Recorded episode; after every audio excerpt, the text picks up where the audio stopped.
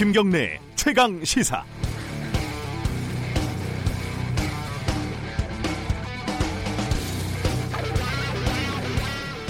이번에 새 장관 후보자 인사청문회에서도 어김없이 부동산이 논란이 될 것 같습니다. 일단 부동산 정책을 책임지는 최정호 국토교통부 장관 후보자는 정부의 1주택 정책과는 반대로 여러 채의 부동산을 보유하고 있고 갭 투자에 수상한 증여 의혹까지 있습니다.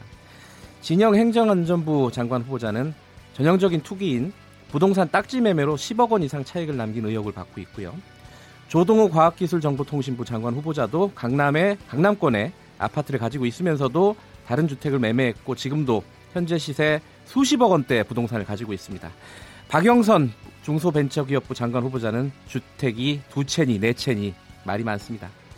대부분 수십억 원대 자산가들이니까 집이 여러 채가 있는 게 뭐 당연할 수도 있습니다. 하지만 적어도 정치인이라면은 부동산 투자를 하고 집을 여러 채 살 때 아, 내가 이러면 안 되겠다라는 일종의 일말의 책임감 정도는 있어야 되는 거 아닙니까? 그리고 부동산을 그렇게 사고 팔지 않아도 그래서 돈을 벌지 않아도 어차피 넉넉한 분들 아니겠습니까? 아, 부동산 투자, 투기 덕분에 부자가 됐을 수도 있겠군요. 3월 22일 금요일 김경래 최강 시사 시작합니다.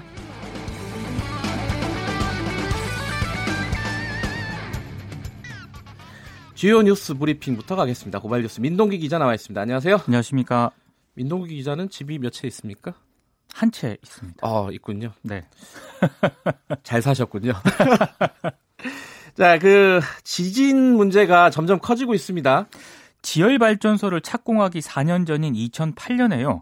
이 지열 발전을 위한 물 주입으로 지진 발생 빈도가 크게 늘어날 수 있다. 이런 경고가 이미 나왔다고 합니다. 이미요? 예. 네. 정부 용역 보고서에도 담겼던 것으로 확인이 됐는데요. 네. 동아일보가 이 보고서를 입수를 해서 보고를 어, 오늘 보도를 했습니다. 네. 일부 지역에서는 열수를 꺼내거나 다시 주입하는 경우 지진 원인이 되거나 지진의 빈도를 높일 가능성이 크게 증가한다. 네. 이런 대목이 언급이 되어 있고요. 해외 사례를 인용을 하면서 그래프로 자세히 설명도 되어 있다고 합니다. 당시 연구 용역은 환경부가 발주를 했는데요. 네. 집안 침하 등의 문제점을 분석을 하고 관련 규정 개편에 보고서를 참조하겠다라고 했지만 예. 실질적인 지진 대책을 내놓지는 못했습니다. 이런 경고가 2013년도 정부 보고서에도 있더라고요. 그렇습니다. 예. 지속적으로 있었는데 강행을 했다 이런 얘기, 얘기예요. 네. 예. 이게 그 결국은 에너지 효율을 더 중요시 생각했다 정부의 당시 정부에서 이렇게 볼 수 있겠죠. 그런 것 같습니다. 네. 그 경고 목소리가 꾸준히 나왔는데요. 네. 그 이 2008년 용역 보고서 이후에도 국내외에서 수차례 나왔습니다. 예. 환경정책평가연구원은 이 보고서를 냈는데 네. 지진 유발을 지열 에너, 에너 지 활용 시 위험 요인으로 이미 꼽았고요. 네. 그리고 2015년에는 논문도 나왔는데 강한 압력으로 물을 주입해 지층을 깨뜨리면 더 큰 지진이 촉발될 수 있다. 이런 내용이 담겼습니다. 네.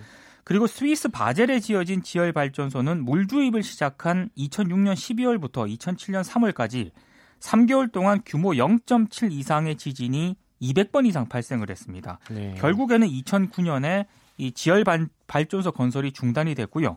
독일 란다우에 지어진 지열 발전소도 2009년 규모 2.7 지진이 발생한 뒤에 가동이 사실상 중단이 됐습니다. 근데 더 큰 문제점은요. 예. 당시 사업단이 이런 사실을 알고 있었고 정부에 관련 내용도 보고를 했지만 실질적인 지진, 바- 지진 방지 대책으로 이어지지 않았다는 점인데요. 네. 사업단이 오히려 지진이 발생했던 스위스 바젤 그리고 독일 란다우 발전소의 기술자를 해외 자문단에 포함을 시키고 수억 대의 자문료를 지급하기도 했습니다. 이게 돈도 돈이지만은 이게 안전과 관련된 문제라서요. 그렇습니다. 이게 조사가 아마 조금 더 진행이 돼야 되지 않을까. 왜 이런 사업이 강행이 됐을까? 잠시 후에 브리핑 끝나고 좀 자세히 알아보도록 하겠습니다. 네. 정준영 씨가 구속이 됐습니다. 구속 수감이 됐습니다. 같은 네. 카카오톡 대화방에 있던 것으로 알려진 김모 씨의 구속영장도 발부가 됐는데요. 네. 범죄 사실 가운데 상당 부분이 소명이 되고 현재까지 수사 경과 등에 비추어 봤을 때 증거인멸의 우려가 있다고 밝혔습니다. 아, 하지만 버닝썬 사태를 촉발시켰던 클럽 손님인 김상교 씨를 폭행한 혐의를 받고 있던 장모 씨 있지 않습니까? 아, 예. 그리고 또 다른 클럽 아레나에서 고객을 폭행한 혐의를 받고 있던 윤모 씨에 대한 영장은 모두 기각이 됐습니다. 네. 이 뭐 세트인데요. 요새 말하는 게 뭐 정준영 씨도 그렇고 이게 김학의 사건도 그 2013년도 첫 번째 수사가 있었을 때 그때 경찰에서 좀 미묘한 일들이 벌어졌다는 기사가 있어요. 당시 경찰 수사팀 지휘 라인이 예. 수사 시작 한 달 만에 모두 교체가 됐다고 합니다. 의심스러워요. 이게 좀 이상한 대목이 예. 있는데요. 어, 김학의 전 법무부 차관 사건 내사 착수를 2013년 3월 18일 경찰이 공식화했는데요. 예. 2주가량 지난 뒤인 4월 5일 치안관급 인사가 단행이 됐거든요. 네. 당시 본청 수사국장이 울산지방 결창- 경찰청장으로 전보가 됐고요. 네. 열흘 뒤인 경무관급 인사에서는 본청 수사 기획관이 경찰대학 학생 지도부장으로 좌천이 됐습니다. 이외에도 본청 특수수사과장이 국회 경비대장으로 갔고요. 네. 그리고 본청 범죄정보과장이 경기 성남 수정경찰서장으로 전보가 됐습니다. 네. 그러니까 한마디로 수사 공식화된 지 꼭 한 달 만에 수사 책임자가 모두 교체가 됐다는 그런 얘기인데. 박근혜 청와대에서 수사팀이 통제가 되지 않는다면서 불만이 많다는 얘기가 당시에도 여러 경로로 나왔다고 합니다. 예. 대검찰청 진상조사단은 수사팀 인사 불이, 불이익 문제도 조사 중입니다. 아, 이 부분 조사를 하고 있군요. 그렇습니다. 예. 자, 그 5.18 망원 뭐 등등 뭐 손혜원 의원도 그렇고요. 어, 징계를 다루는 어, 윤리위가 있지 않습니까? 네. 거기가 좀 파행이 일고 있어요.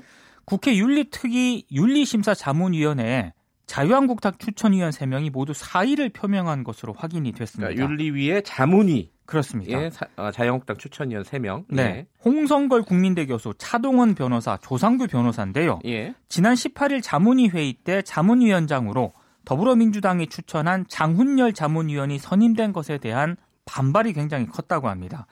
연장자가 위원장으로 호선이 되던 게 관례였는데 원래는 그 홍성걸 위원이 자문위원장을 맡을 수 있는 그런 상황이었거든요. 네. 그런데 지난 4일 장훈열 위원이 갑자기 자문위원으로 위촉이 되고 위원장까지 차지를 하니까. 여기에 좀 반발을 한 것으로 보입니다. 예. 아무래도 좀 여야 간 기싸움이 반영된 결과인 예. 것으로 보이는데요. 예. 자문위 의견을 토대로 국회 윤리특위가 최종 징계 수위를 결정하게 돼 있는 만큼 네. 뭐 쟁탈전 성격이 좀 있는 것 같습니다. 예. 아, 근데 지금 문제는요. 5.18 망언 논란 의원들에 대한 징계 처리 있지 않습니까? 예. 이렇게 되면은 이 문제가 상당히 난항이 예상이 되고 있습니다. 저는 뭐 이럴 줄 알았습니다. 이게 안 하려고 마음 먹으면 백만 가지 이유가 이유를 들 수 있거든요. 네. 아, 한국 현대사의 가장 비극적인 사건 중에 하나인 여순 사건에 대한 재심이 결정이 됐다. 예.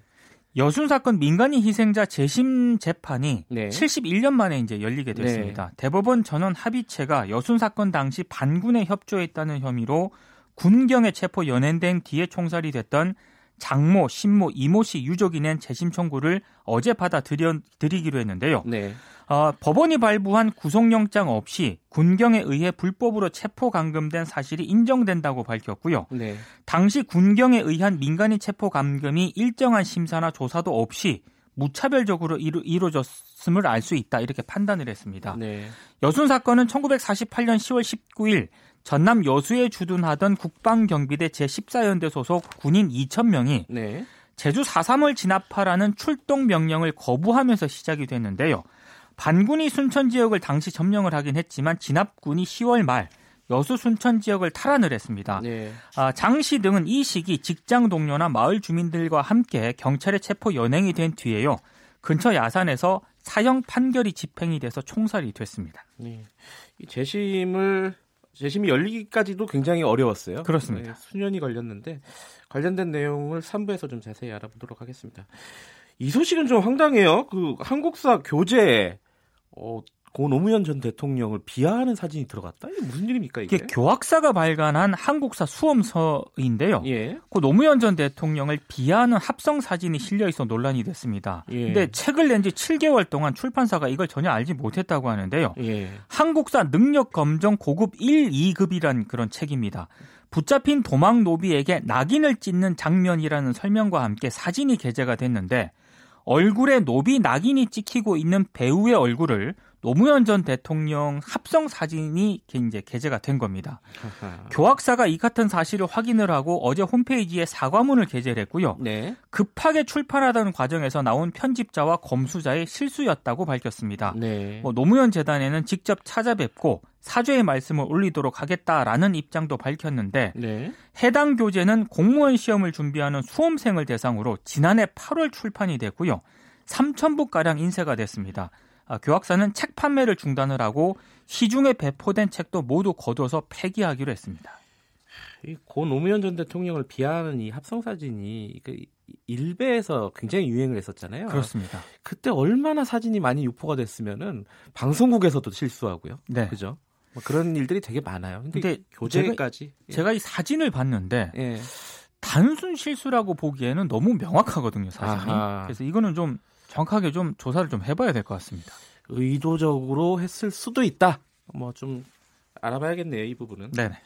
이부진 어, 호텔 신라 사장의 프로포폴 의혹 지금 경찰이 수사에 들어갔습니다. 내사에 들어갔죠. 내사에 착수를 했고 청담동 성형외과에서 마약류 관리 실태도 점검을 했거든요. 네. 어, 일단 내사 결과 혐의점이 있는지를 살펴보고 이부진 사장에 대한 내사나 수사를 결정할 방침인데요. 네. 이부진 호텔 신라 사장 쪽에서도 어제 공식적으로 해명을 했습니다. 네. 2016년 왼쪽 다리에 에, 입은 저온 화상을 이 치료하는 차원에서 네. 해당 병원을 다닌 적은 있지만 프로포폴을 불법 투약한 사실은 없다고 음. 혐의를 전면 부인을 했습니다.